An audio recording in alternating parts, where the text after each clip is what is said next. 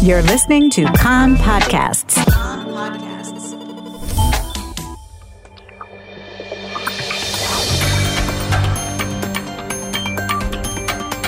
You're listening to the English language news of Khan, the Israeli Public Broadcasting Corporation.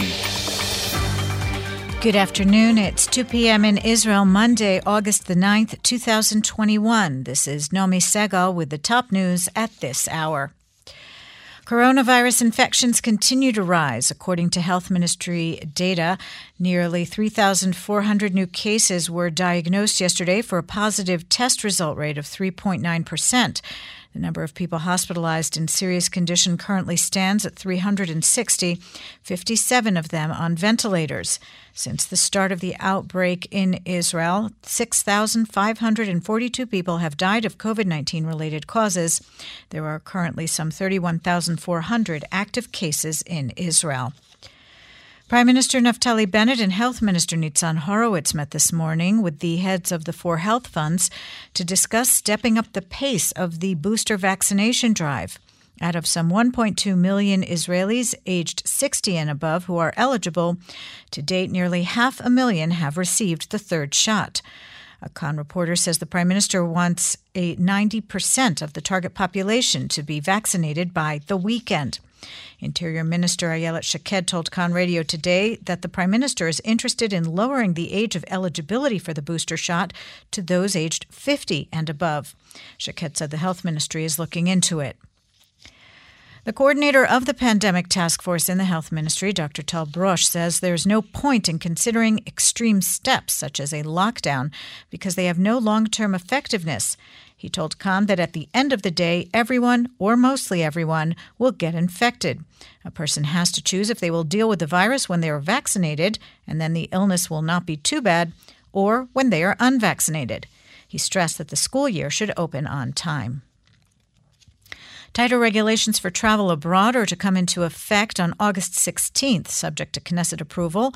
They will require Israelis returning from most countries of the world to quarantine, regardless of vaccination or recovery status.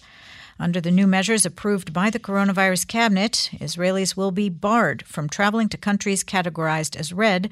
Those are Bulgaria, Brazil, Georgia, Mexico, Spain, and Turkey. Under special circumstances, Israelis can apply for a permit through an exceptions committee. 10 other countries have been categorized yellow for low coronavirus risk, requiring vaccinated returning travelers to quarantine for 24 hours or until receipt of a negative COVID-19 test. However, currently only 3 of those countries are on the list that grant entry to Israelis: Austria, the Czech Republic, and Moldova. The rest of the countries around the world that have aviation ties with Israel are on the orange list, requiring a full quarantine for all returning travelers, vaccinated, unvaccinated, and recovered. The quarantine period is a week, contingent on a second coronavirus test that is negative, carried out on day 7. The Health Ministry is reportedly considering declaring the United States red, a country where travel is banned without special approval due to the emergence of a new variant of the virus there. A Kan reporter says that if such a decision is made, it could impact the planned trip of Prime Minister Naftali Bennett to Washington at the end of the month for talks with U.S. President Joe Biden, their first meeting since he assumed office.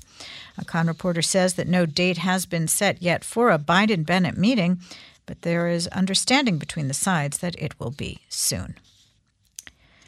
Prime Minister Bennett last night approved a framework formulated by the Education and Health Ministers for the opening of the new school year.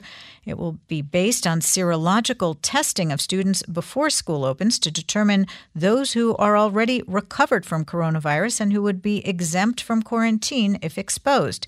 It would also include rapid and frequent testing of students to spot infection outbreaks. Both teachers and parents have expressed concerns over the feasibility and practicality of the framework. Meanwhile, a 250,000 students in the Haredi Orthodox school system returned to studies at Talmudei Torah and Yeshivot today. On the eve of the start of the new academic year, the health ministry sent recorded phone messages to parents of the students, stressing the isolation requirements for those who are infected with coronavirus, exposed to an infected individual, or returned from abroad. The message said parents must make sure their children complete their quarantine period and warned that violators will be fined. The messages also reiterated the requirement to wear masks during the school day, except when eating. The weather outlook, no significant change. Tomorrow warmer, mostly in the hills and inland. Wednesday and Thursday the same. The maximum temperatures in the main centers, Jerusalem 31, Tel Aviv 32, Haifa 30, Beersheva 36, and in Eilat, going up to 40 degrees Celsius.